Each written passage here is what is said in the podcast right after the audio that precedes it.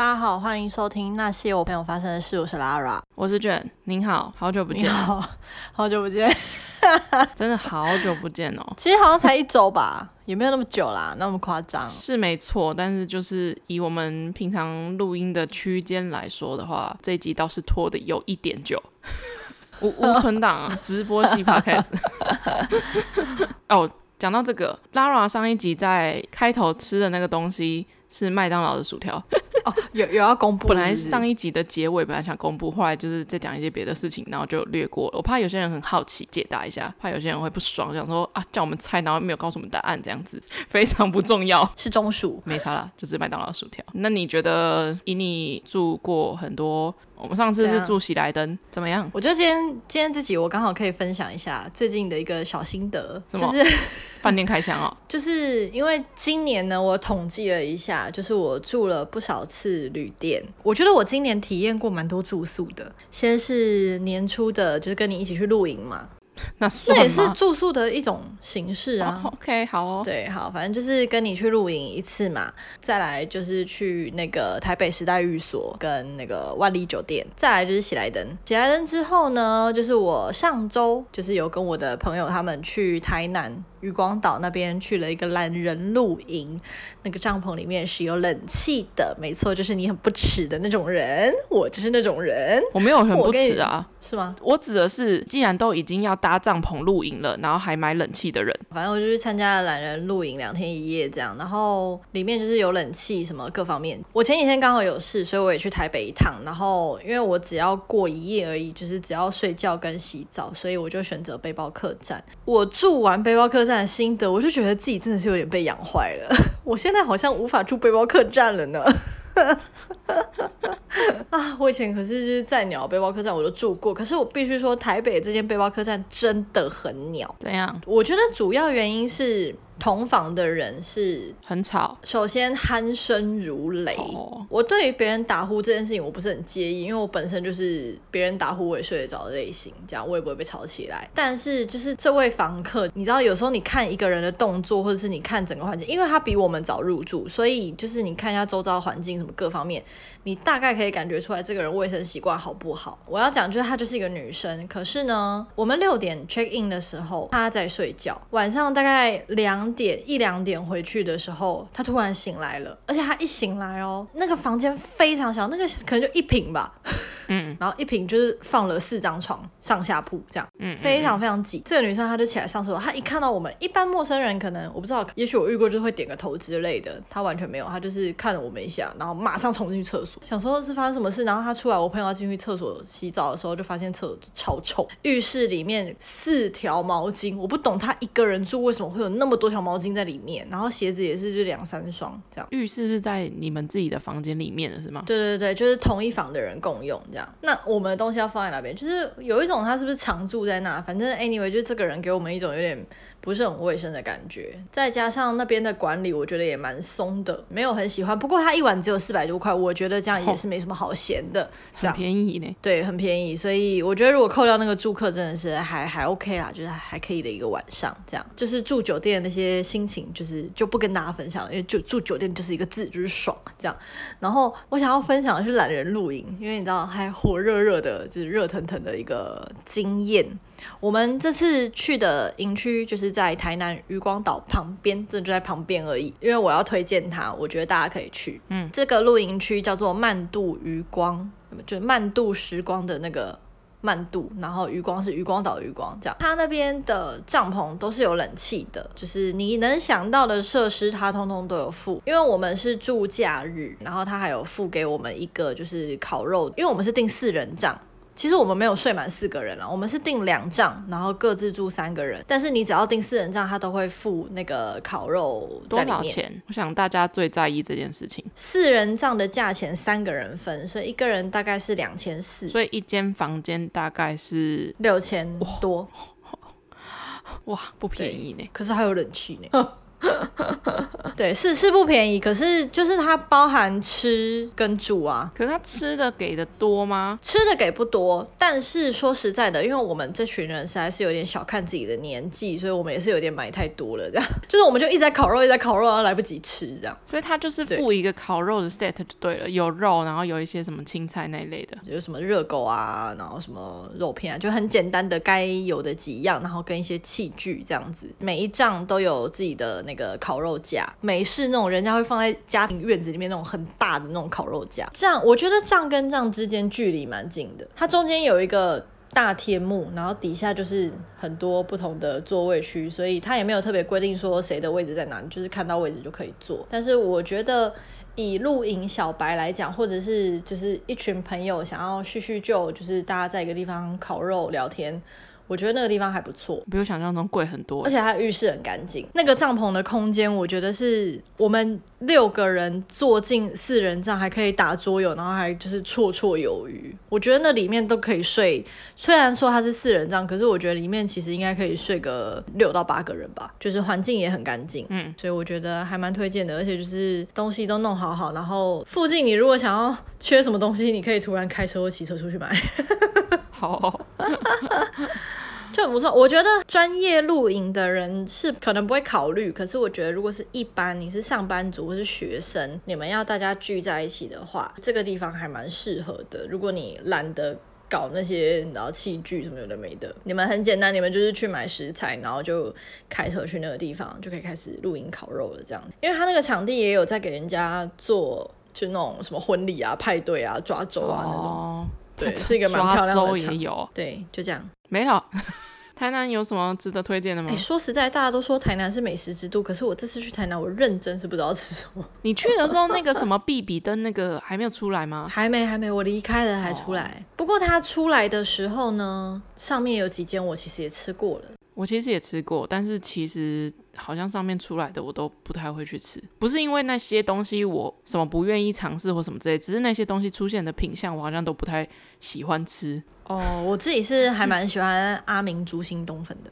哦，阿明猪心冬粉，我个人是还好。要点他的那个什么鸭掌翅，那个非常好吃。哦，但高雄的我是吃过蛮多的。高雄，高雄，我心中第一名就是鸭肉蒸。虽然我没有吃过高雄很多食物，我本来是打算早上要去吃一个粉浆蛋饼，但我睡过头了。粉浆蛋饼，然后我就我就觉得，我觉得蛋高雄根本就是蛋饼之都啊！高雄的蛋饼真的很好吃哎，就是有什么，它从早餐到宵夜都有蛋饼。对啊，而且就是有不同类型的，有粉浆的，有脆脆的那种，就是你知道蛋饼有很多种形态，真的是煎的很脆，就是真的很像。接近多利多滋的那种脆，我比较不爱脆皮蛋饼，我喜欢软一点的。我觉得脆皮蛋饼比较适合宵夜吃，就是以前好像在高雄工作的时候，小就是大家一起约去吃宵夜，都会去那种你知道小有点像小酒馆嘛？还是什么？反正就是那种在路边，然后也是卖一些蛋饼啊、锅烧意面的那种店。以前的回忆。对啊，反正我没有吃到粉浆蛋饼，我就直奔鸭肉蒸，再喝一杯双飞奶茶，就结束了我的高雄。哦啊、就就这样，就这样。因为我只有在高雄两天一夜，我主要是去见我一个从国外回来的朋友，然后因为真的太热了，真的太热了，所以我们就是最后就是走进一间咖啡厅聊天，跑不了任何行程啊，没有汽车就没有脚啊，摩托车不是有 GoShare，很晒很晒好吗？晒爆好吗？好哦，我前几天也是刚露营回来啦，每个月都去一次嘛，这一个月，然后我去去了那个营区，我本来不是本来要约你去吗？嗯啊，我跟你讲，真的是。你真的应该来，怎么样？我跟你讲，我现在录到现在，将从二月开始，二三四五六七八，现在是第七录，应该是我七录以来最喜欢的营区。我觉得看起来很棒啊，就是整个很与世无争。没错，好，我直接讲，那个营区叫做六号花园，就是它是一个。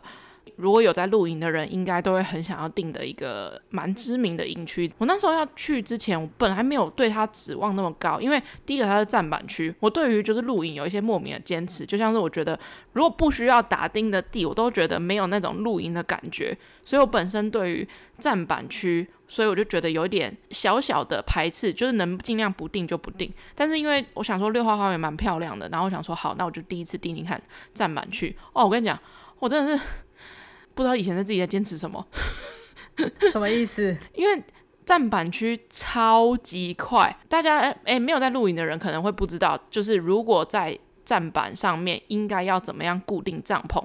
就是有一个东西叫做鱼骨钉，就是那个东西呢，它就是一个长得像鱼骨的造型，然后它就是插进那个站板的缝里面，然后把它转向跟站板垂直，它就会固定住，就这样，嗯，完全不用下钉。你，你的帐篷要下几个钉的点，你就是用鱼骨钉直接插进那个站板的缝里面就好了。然后你要改位置，你也不用把钉子拔起来，你就改那个鱼骨钉的位置就好了，超级快，快到我根本就录不了缩时，我就不知道自己以前在坚持什么。六号花园是一个，就是它是一个有点在半山腰，它的海拔不会太高，它几乎有一一整排都是那种站板区的位置，然后都是面山景，然后你的那一区前面就是。空无一物，你就是面向就是整个山景这样子，然后它的位置很多，我不知道到底难不难订啊，就是因为我都我基本上都是录平日，但听说假日应该是蛮难订的。但是就算很难订，可是我觉得如果你订得到的话，也不用不用太担心说帐跟帐之间很接近，因为它自己就是一区，对，类似基基本上就自己的一区，但就算你跟别人一区，它也有一段距离隔开。然后我自己在的那一区的话，有在露营的人应该就会知道那一区就是 S 三，诶，他排那个区域是从 A 排到 Z 呢。他的那个咖啡厅也蛮有名的，就有些人没有露营，就是专门去他的咖啡厅。然后他也有那种木屋，就是。你可以睡觉睡那里面，然后就是有点像懒人露营的感觉，可是它不是帐篷，它是一个小木，它是一个木屋这样子，就是你的吃饭跟卫浴是在外面，它就是一个空间，然后有冷气让你睡觉，然后它也是前面大整大片的落地窗，直接看山景那种。就是我在想，他们应该经营的人是年轻人，非常懂年轻人想要拍照。总之，我那个区域就是它是一个前面有一个小小的竹林，就是它会有经过大概三五公尺的竹林，然后。进到我那里去，然后穿过那个小竹林之后，就是很开阔的一个山景，超棒。是因为它自己一区就是一个厕所。然后一个洗手台这样子，然后就觉得，哦，虽然一帐的价钱是有一点贵，就是大概跟你们如果四个人平均下来的钱是一样，就是一张是一千五百块。露营来说的话，算蛮贵的，但以那个景跟那个舒适度跟干净度，超级值得，我超推。我有看到你的照片，我觉得那个面向山景，那感觉跟我以前在泰国看到的画面蛮像的，我应该会蛮喜欢的。我觉得我有看到，我觉得很不错，因为我自己就是追求一个。第一个就是不要跟其他帐太近，是因为我都带狗啦，所以就比较不想要打扰到别人，也不希望别人。我如果旁边有人一直经过的话，我家狗就会很警戒这样子。即使是一呃一区一厕所，然后也处理得很干净，我觉得非常棒，我非常推荐。如果有在露营的人的话，也可以推荐我到底有哪些营区，搞不好我就是实录之后。我可以做一个你知道露营区的一个详细的介绍，评比啊，感觉可以在 D 卡发一个文，好像可以诶。总之露营就差不多就这样，大家如果想要看露营的照片的话，可以追踪我们的 IG，就这样子。我本来也是，就是你知道录完影的时候觉得哇，真的是太开心了。可是我觉得就是很满意跟开心到很难去用细节，好像人都是针对抱怨的事情可以说比较细节的话 就突然有这样的体悟，因为就很棒，因为我真的觉得太放松了。而且我为什么觉得这个营区是我有史以来觉得最不错的，是因为我是第一个晚上九点睡到隔天早上七点的。我真的以前不知道在坚持什么，我真的是很想回去赏自己两巴掌。那如果要你再去一次这个营区，你还会愿意吗？我应该不会再去一次，因为我。自己就是会希望多去不同的营区，可能等到我不做这个工作之后，我可能会再去一次。哦，因为我我为什么会每次去不同的营区？一方面基于我的职业道德，就我想要知道有不同的营区这样子，然后各个不同的点，然后我可以可能跟跟客人介绍或者跟客人推哪样的营区。比较 OK，嗯，但这个坚持我觉得别人不一定会有啦。就是我，我只是不喜欢去同一个营区这样。但我跟你说，真这一个我真的很推荐。如果有人约我去一次的话，我我我我会跟愿意跟。我觉得我们两个都是你知道差不多的时间去了一趟心灵疗愈之旅，就真的没什么好抱怨跟嫌弃的，就就很满意，就很赞，就觉得时间过很快。当下会觉得很很慢很静哦，真真的就是很安静，然后很就是很禅很馋的世界。对，然后我就晚上晚上就是你知道抬头看那星空，然后想说啊，你知道想当初就是前几个礼拜我们才从台北回来，然后就经历了一段在台北就是晃了一个小时找不到停车位的时时刻。然后就会觉得哦，我人生为什么要浪费在那个找停车位的时刻上面？我就是多应该要多多看一下往山上跑，或者是就是多享受一些这些宁静的时刻，这样子。很棒、啊。这个就是想了这些事情，这样。哦，好的。因为我是提早下台呢，就是我前一天有住在市区，可是就是真的露营，其实我们就是两天一夜而已。可是有一种跟我同行的朋友们，就是我以前在泰国的同事，我们后来就是真的都变成好朋友。然后时隔应该至少有。两年，两年之后，然后大家当然还是有一两个人没有参与到，可是就是基本上大部分都到齐，然后大家一起再一次。我们以前在山上，就是我们以前在泰国的时候，就是会过这种生活，就是哎，今天放假没事，然后就看着外面，你知道很很 chill 的景，然后想说今天要吃什么啊？然后我们大概就从下午，就是可能从中午就收集食材，然后到中午就是会真的煮很久很久的饭，但最后就大家一起吃，一起聊天，可能看电影、喝酒什么的。就是我不知道我自己。对于那一趟，真的觉得有一种人生重新归位的感觉。明明两天一夜，可是我觉得我录了有就是三天两夜、三四天这么长，然后也我也觉得真的就是感觉很值得录个三天两夜。因为其实我觉得就是每次到这种时刻，因为我通常就是我觉得现在很多，比如说我们这个年纪的人，好了，这什么心灵谈心的一个时刻。因为我们不是台北人嘛，就是不是住在一个首都圈的，我觉得还是有。大部分的人会想要北漂，就是可能到台北去生活，然后到台北去找工作。但其实找到工作也不见得说可能什么大富大贵啊，或者什么之类，就纯纯粹就是寻求一个台北梦，就是跟可能跟美国梦是一样，纽约梦。当然，我觉得我自己已经过了那个对于要去就是去台北讨生活的那那个阶段。我觉得经济效益来说，就是去台北生活，我觉得会。降低很多我自己对于生活品质的要求，所以我才从从澳洲回来之后，我就一直都是在新竹生活这样子。可是偶尔偶一为之，会觉得说，好像在这里，然后领一个可能死薪水，然后就是不会比可能在台北工作的薪水还要多，到底算不算是值得的这件事情？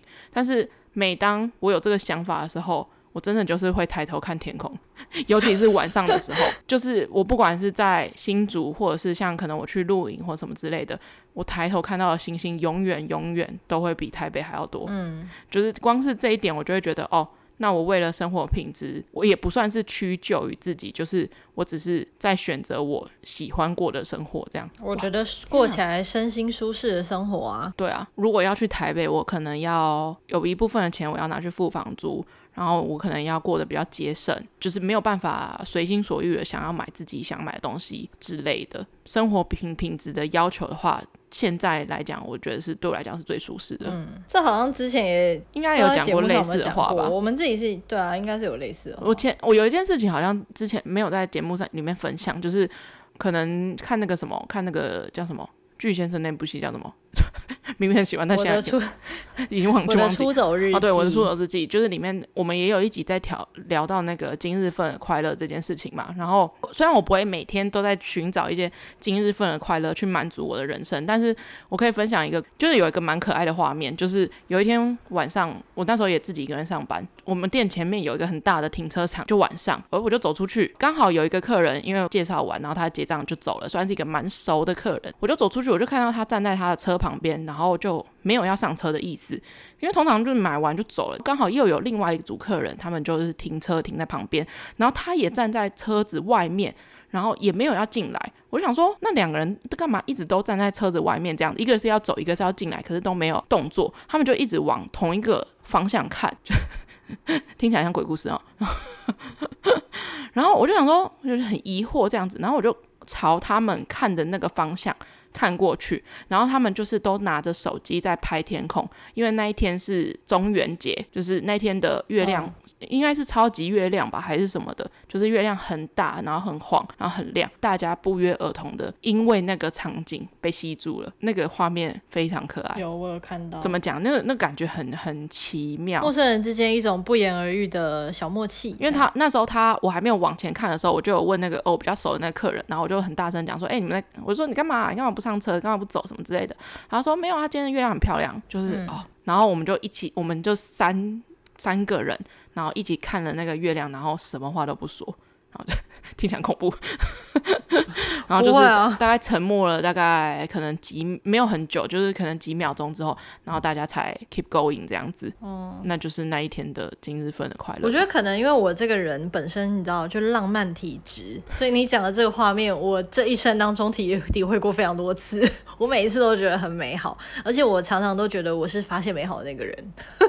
你是那个就不是我这个角色，你是一开始的那个人。对，我觉得我的角色就是我一刚开始站在那边，然后可能别人就问我说你在干嘛，我就说天空很漂亮。我就是这种人，就觉得哦，我觉得要培养一种在生活中发现美好的能力，或是如果没有这样的能力的话，你就是跟一个这样的人做朋友，会觉得很舒心啦，间接赞美自己这样。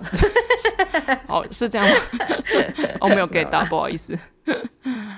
唉，可以聊一下那个剧，因为我觉得我最近看了蛮多剧的，就是在我们没没录音的这段期间。好好哦，我最近在看那个无庸无哦，如何？还行啊，可是就我觉得跟那个什么少年法庭很像，但是少年法庭比较沉闷一点。对，就是，可是他就是一个主角一路开挂的故事，只是他赋予了他一些特别的人设，嗯嗯嗯、就这样。嗯嗯嗯，没错没错，嗯嗯，大概就是跟我想，嗯对。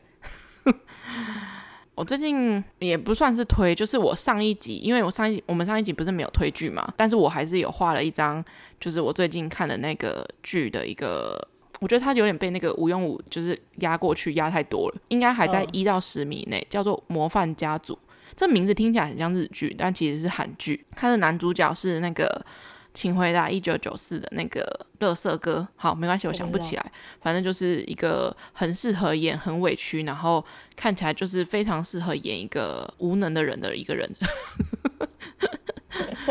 然后故事情节呢，就是在讲说，男主角就是一家之主，然后他是一个爸爸，还有两个小孩，然后他老婆就是一直想跟他离婚，是因为他是一个大学的兼职大学讲师啊，然后但是他一直想要当教授，但是他还把他的资产拿去贿赂他的指导教授，然后想要当教授，应该是这样子，然后但是他的那笔资产是他老婆要。留给他儿子动手术的，因为他儿子有心脏病，结果他教授也没当成，然后儿子的病也。因为那笔钱，他儿子有心脏病，需要心脏移植手术的钱，这样子，就那笔钱就这样子报销。他老婆也对他不谅解，然后他反正就他就是整个非一个非常悲惨的人设。有一天，他就是自己开车回家的时候，然后被一个车子从后面撞上，他就下车去查看，发现那台车上面有两个人，就是已经就是满身是血，就是已经倒了。可是他们其实没有很用力的撞到他的车，往后面看，然后他本来想要打电话报警，结果他。在打电话的同时，看到那一台车后面有非常非常多的现金，然后他就见钱眼开，就是一个贪性，然后他就没有报警，然后他就把钱带回家，把那台车跟那两个尸体处理掉，结果后续就引发非常非常多的纷争，一个非常老套的剧情，就是黑吃黑啊，或者是一些黑道之类的问题这样子，所以导致后来无法脱身这样子。我觉得前三集非常非常好看，像我这种非常喜欢看这种你知道，你知道杀杀人啊、黑道动作片之类的对的人，非常非常精彩。但后面就是有一点就是开高走低，虽然是蛮老套的剧情，可是它。整体的拍摄手法跟电影很像，它不是一般的那种影集式的拍摄手法，就它有一些就是刻意制造的一些画面，我觉得很。算是蛮精致的，比方说他可能就是因为他处理完尸体嘛，所以他就会一直梦到就可能出现，然后后面就有那你知道一沓的红光这样子，他就觉得一直身处在那个血里面之类的，叫《模范家族》。如果大家喜欢看这种类型的剧的话，也可以去看。然后我最近还在看那个，但我看了一点就有点停掉，就是我有看了那个《黑化律师》第一集吧，可是我第一集还没有演完，就是李钟硕跟那个润儿。演的，据说他后面好像很精彩，嗯、但是因为你知道 Disney Plus 他没有办法两倍速的看，所以我就觉得 太花时间，有有有一点累了，很想要把它好好看完。但是那种你知道这种绿哎，我才后来才发现这种片叫做律政片，就是律师的律，然后政治的政，法庭啊或者是什么之类的，律师啊、检察官之类的这种片叫做律政片。所以这种是你的取向，这样？我的取向，但是我这我是觉得这种片很难拍的好看了。哦，我刚刚在想律政片，可是我好像我自己比较喜欢律，但对政好像还好哎，就是多多少少都还是会有一些政治，是没错啦。可是。因为我本身不是一个对政治很关心的人，说实在，我也，算是。我觉得你可能比我还好一点了，就是我，oh. 我觉得我是蛮政治冷漠的人。我除非这个议题就是真的很大，我才会稍微关注，不然一般都是嗯。蛮政治冷漠的一个人。如果叫你推一部律政片的话，你会推哪一部？可是我忘记片名了耶，是电影，是以前的美国电影。它主要就在讲，有一个黑人小女孩，她出门，你应该知道，就是有一个黑人小女孩，她好像去送鸡蛋、送货，然后被两个白人强暴。可是法官判就是这两个白人无罪。纪录片吗？没有，是电影。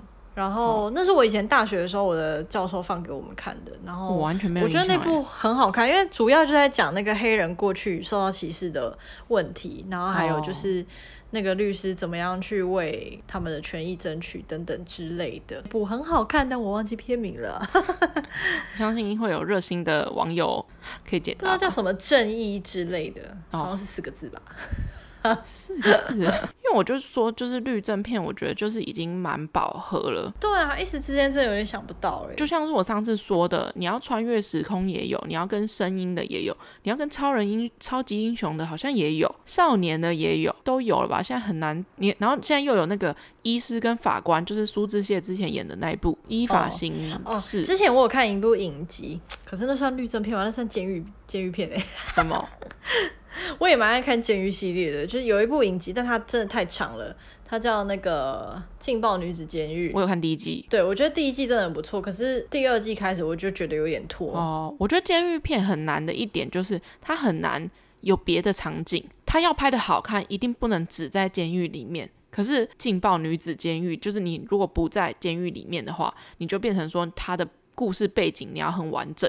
就是你可以穿插一些他以前不在监狱里面的故事，有些就蛮难的。对啊，可是我觉得他第一季很好看，是因为女主角的那个心境的转折，我觉得拍的很好。就她以前原本是女同志，她是跟女生在一起，她进监狱前。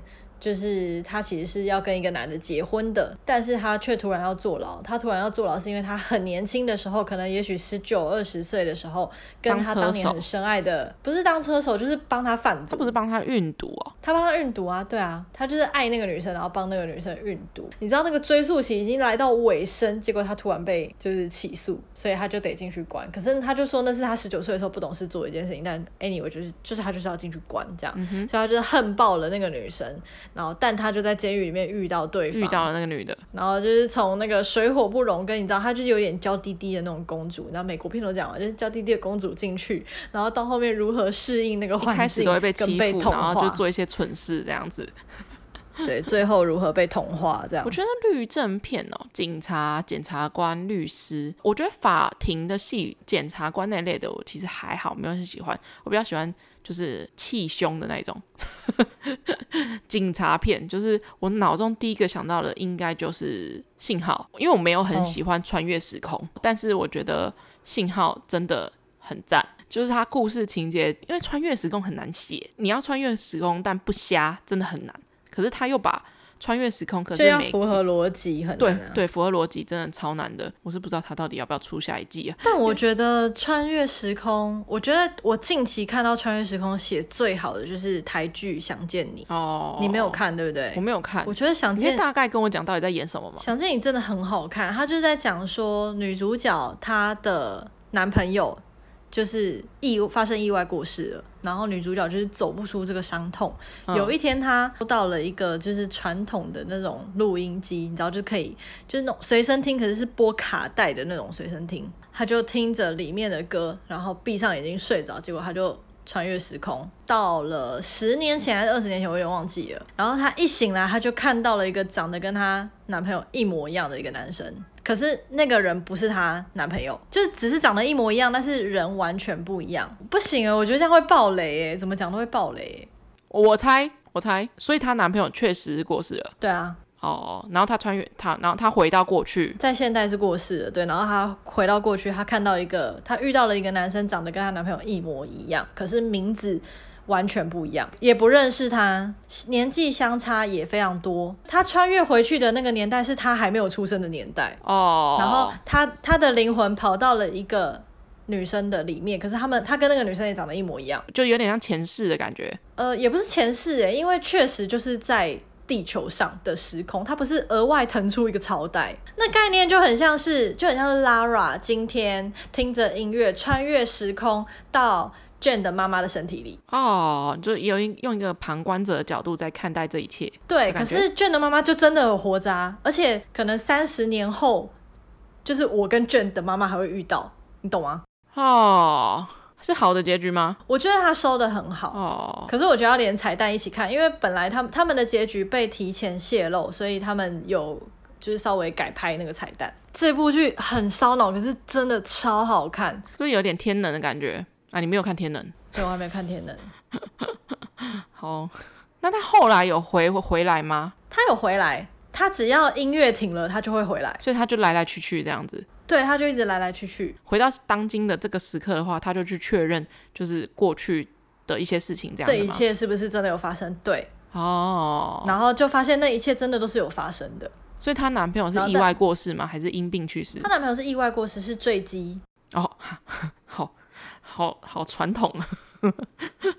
那她有遇到她自己吗？她回去的那个年代，她自己还没出生。然后那个男，她男朋友也没有出生，只是有一个一模一样的人。后面在过去，她其实是有出现的。不会是那个跟那个很像吧？今天我要跟昨天的你约会。刚刚在很认真在想，呃、那叫什么？我知道，但是又有一点不太一样，因为是概念有像，概念有点雷同，就是。因为他回到过去的时候，他都一直在跟 B 讲说未来发生的事情什么，然后 B 都觉得他在幻想，oh. 对，然后直到 B 自己穿越时空到未来，oh. 他才发现这个女生讲的都是真的，就是当今的这个时刻有遇到 B 到未来过，对，然后是她男朋友的样子 B 就是 A，B 就是 A，对啊，A 是她男友嘛，然后坠机死掉了嘛，然后所以她穿越，然后她就是穿越时空回到过去遇到 B 嘛。然后他就一直把 B 认成 A，可是 B 就说：“我就不是 A 啊，我不认识你啊，我不是你男朋友啊。嗯”对，然后他就一直听他讲一些什么未来二零二零二一年的科技多发达，什么有的没的这些事情，他就觉得这个女生就可能就是你知道被发生意外，对，发生意外然后啼笑之类的，所以他就只是听过去。可是直到他自己几年后，他自己也出了意外，然后他穿越时空到现代，他的灵魂在 A 里面哦。现代真正的 A 是一个 gay，他跳海就是昏迷了，他的灵魂已经不在了。可是过去的 B 不知道自己就是 A，他要到未来他才发现，哦，就是他要来找女主角，因为他来到未来之后变成女主角不认得他了，非常好看。你会不会以上全部剪掉？有可能，因为我觉得应该我听不懂，应该所有人都听不懂，除非有看过《想见你》的人。大概可以理解那个概念啦，就是。而且你不是说，那她女主角回到过去有没有遇见自己吗？她没有遇见自己，可是过去的那个她，她六岁，她有遇见男主角。哦，所以女主角的时间线是一直往前面走，只是她突然穿到过去去。可是女对女主角的时间线是往回走，然后男主角时间线是往未来走。哦，就是跟那个啊。明天我要和你昨天的你约会，有一点像，然后所以真正坠机的那个灵魂是 B，不是 A。好了，我看韩国版不是要翻拍吗？不要这样，你先看台版的，台版真的演得很好。我一直被他的歌洗脑，我受不了。对，但是但是柯佳燕真的演得非常好，我必须要在这里赞美她，因为。女主角不是穿越时空回到一个某个女生身上吗？那个女生跟她长得一模一样吗？嗯，女主角的个性就是很讨人喜欢，就是自从女主角住进那个女生的身体里面之后，就是那个女生就是人缘变得大好之类的。哦，所以他们穿越到过去跟穿越到未来都会穿越到长得很很像的人身上，这样子，就是本体不变。但是你去到那个时空，你是去到另外一个人身上，对。然后那个女生就是正在昏迷的状态，然后刚好也是把自己内心封闭的状态。然后我觉得柯佳燕厉害的点在于，她有演出 C 假装自己是 E 的那种就是我 越来越多英文书、英文字母了，突然越来越多，因为就为什么 C 跟 E C 跟 E 跳很远呢？没有，那概念就很像是我现在穿越时空回去，在一个跟我长得一模一样的女生里面，我的灵魂在她里面，然后我现在用她身体在生活。你可以，你可以把你放在你，你是柯佳嬿，然后再重新讲一遍你男朋友怎么去世回到过去的故事吗？因为我好难代入哦，好烦哦！你就是看这部剧吗？我想要先理解一下，我男友坠机，然后呢？呃我意外得到了一个卡带随身听，我听着音乐过程中睡着，我就穿越到就是二十年前，我六岁的那一年。可是我的灵魂在一个跟我长得一模一样的女生里面。好，我是 Lara 一号，我跑到 Lara 二号的身体里面，然后我获得了这个身体的主控权。所以那个世界里面，你的你六岁，就是你有活在那个里面，只是你没遇到。对对，然后你只是穿越到别人的身体里面。然后我就遇到了一个跟我男友长得一模一样的男生，可是名字完全不一样，嗯、而且他也不认得我。然后我就发现我穿越了，然后我就开始跟他讲很多未来发生的事情，然后他就觉得我是一个疯子。嗯哼，对。然后偶尔只要音乐暂停的时候，我就会回到现代，然后我就开始会去找一些蛛丝马迹，就是看看这一切到底是做梦还是是真的。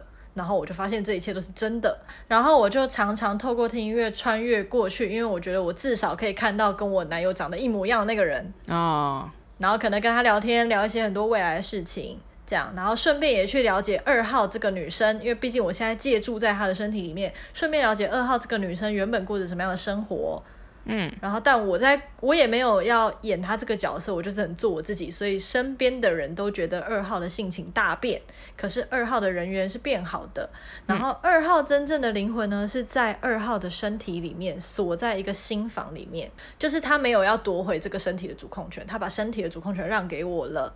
哦，那我男朋友是在某一次意外当中身，呃，他的灵魂穿越到现代，就是我那个坠机的男友身上。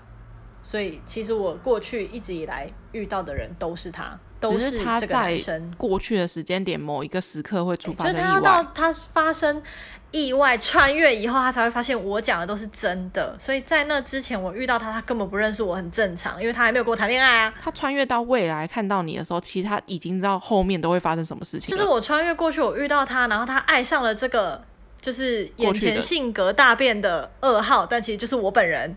对，然后他发生意外穿越到未来之后，他就想说，哎，他就想起了我跟他说过我是穿越时空来的，他觉得我是一个疯子，然后他就想说，那他在现实世界找找看我，结果就真的找到了我，然后他爱上了我，就追我，跟我谈恋爱，所以最后坠机的其实就是我穿越回去遇到的这个男生，哦，一直都是他。如果我心中第一名的台剧是我可能不会爱你的话，我觉得他现在是我的第一名，我觉得想见你现在是我的第一名。对，然后我觉得柯佳燕最厉害的是她就是。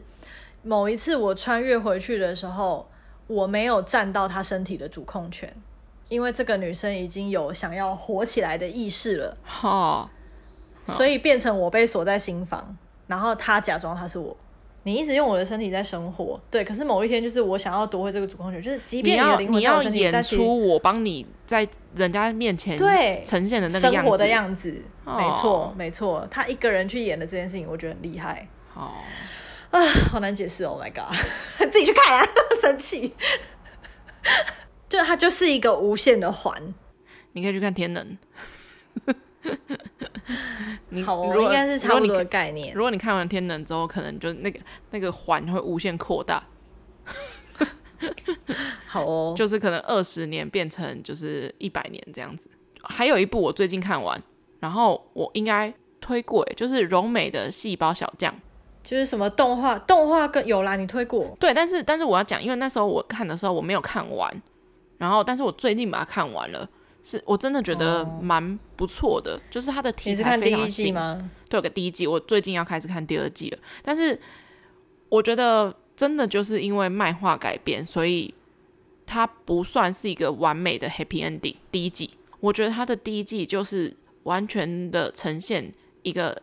谈恋爱的一个过程，不是单纯的演说，就是诶、就是交追求、交往、恋爱，然后吵架、分手什么之类的。它不是完全这些，就是女主角柔美嘛，柔美的脑子里面有很多细胞，就是他有什么恋爱细胞、嗯、理性细胞、什么感性细胞之类的。就我最喜欢理性细胞了，就是很多细胞在帮他做这些事情。反正就是跟这些细胞的名字一样，就是感性，就是他做事情就是很感性。我觉得他有一些比较可爱的点，就是他很多呃，比方说我们会讲的一些俗谚，就是比方说什么。我们会把把感情尘封在海里面，这种这种话，或者说埋在心里的某一刻，他就是真的会在他的幻想世界，就是在细胞的争执当中会演出来，嗯、就是他他就会把，就比如说什么失恋的时候，恋爱细胞被海冲走了，被悲伤的大海冲走了，对，然后就是柔美难过的时候，他的世界里面就会开始下滂沱大雨，要不然就是。柔美的世界里面，它还有一个图书馆。然后每当就是柔美要认面对一些事情的时候，那些细胞，理性细胞就会疯狂的在那个图书馆里面找，说那个柔美以前有没有过这种经验？她面对分手或是面对吵架的时候，该怎么去面对这些事情？然后他们就一个一个试，他说这个没用，那个没用，什么都没用，全部都试过一轮这样子。就是他把内心世界拟人化这件事情，我觉得很可爱，可爱。对，然后他还会把，比如说我们内心里面会有一些呃排名。可能就会排名，比如说我我自己内心排名最第一名，可能就是我自己。可是如果在谈恋爱过程中，可能我男朋友就是在第一位，这种事情就是演出来，我觉得非常的，嗯，就很可爱这样子。它里面有一段，我觉得应该很多韩剧没有演到的一个情节，就是当面临可能感情出现裂痕的时候，会有一个 sign。我觉得那那一段我。很喜欢，就是真的，我觉得很心酸。柔美的男朋友就是巨熊，然后就是他把、嗯、理工男，他们有一阵子同居，可是因为其实同居的原因是因为巨熊他就是工作室经营有点问题，所以他变得没地方住，他把自己家就是没有再出租了，所以他就变成跟柔美一起住。他柔美刚开始就很开心这样子，然后两个人就生活在一起，但是巨熊一直都。觉得不想要在经济上太依靠柔美这样子，所以他一直想要搬出去，然后不想要就就就是想要分开啦，不想要一直都贴着女朋友的感觉，就是靠女朋友为生。然后后来就是巨雄决定要搬出去的时候，他要离个离开之前，然后他就在帮柔美就是整理环境啊什么之类的，帮他把一些灯泡换一换啊什么的。然后他就不小心把柔美一个非常心爱的一个桌子用坏了，然后那个柔美也曾经有跟他说，那是他们家最。贵的一个家具这样子，然后巨熊就觉得很拍谢，嗯、就是他就跑，就是跑遍很多地方去问那张桌子的价钱，然后后来发现那张桌子其实是觉得有点像限定版，然后就是定做的，然后那个价钱以巨熊来说，真的他有点出，需要跟别人借钱才有办法出那个桌子的钱这样子，然后但是他还是硬着头皮，就是跟朋友借钱，然后。定做了一个桌子给柔美，然后柔美就觉得说不希望他出这个钱，就他就觉得虽然他很心爱没有错，可是没关系这样子。可是，嗯，然后他柔美也警告过他说，就是希望他不要给他钱这样子。他觉得真的没关系，可是最后就是巨熊还是转账给他了。我觉得那一段，嗯，就是那个 sign。嗯，我看到那一段的时候，我心想说，哇，我自我自己很爱第一季，是因为那是一种怎么讲？其实他们两个都很爱对方，对，他们都是他们都是爱对方的。可是你要说他们爱的方式不对，还是什么？就是我觉得是有点太爱了，所以很小心翼翼的那种感觉，就是。哦虽然你说没关系，可是我觉得不能，我不能这样子弄坏你的东西。虽然你说没关系，就是就是我那个非常非常现实，对，我那个非常现实，还有包含就是不管是男生或女生都一样，就是你真的在。经济上面，尤其是有在创业的过程中，你真的在经济上面很吃紧，你要去跟你的另一半承认这件事情，对，是很难很难的。而且巨熊的设定就是他第一次交女朋友，就是他第一次谈恋爱，然后柔美也是时隔，对啊对啊，所以我在看那部剧的时候，我很有感。哇，我看到那一段的时候，我我甚至我甚至看到中后的时候，我有点停下来，没有办法继续看下去，我也是啊，我觉得。会唤起我一些回忆，因为我看我看到那段的时候，我真的是我觉得没有一个爱情的剧演出那那一种感觉来。我一直说没关系，是我真的觉得没关系。可是你还你还真的跟我客气的那种感觉，就是我觉得我们突然从很近的关系生疏了，那就是一个分手的 sign 的感觉。对，可是我觉得如果，可是又回到一个很现实层面是，如果你没有过，你没有什么恋爱经验，你初次遇到一个你很爱你很想珍惜的人跟关系，你是真的会在这种时刻不知所措到你会觉得我想要好好珍惜，我不想要伤害你，所以就是我不是客气。对我，我其实不是客气，我只是不想委屈你。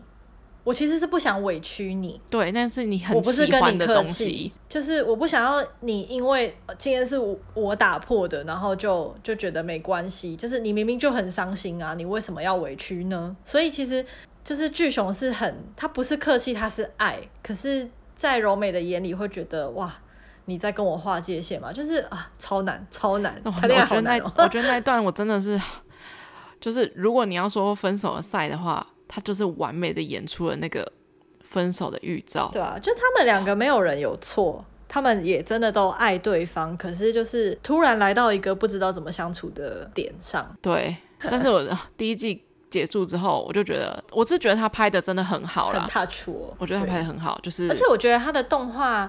拍的不会让人家觉得很尴尬，动画很可爱。对，动画插的都很很正常，就是都。我甚至很想要多看一些动画，你知道吗？对啊，对啊，我觉得超可爱。我很喜欢理性细胞，我很喜欢他崩溃的样子。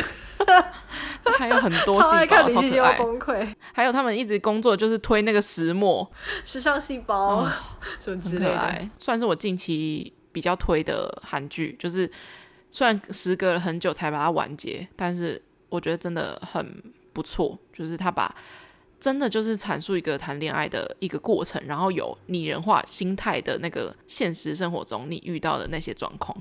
好哦，那我们就下礼拜见喽，大家拜拜，拜拜。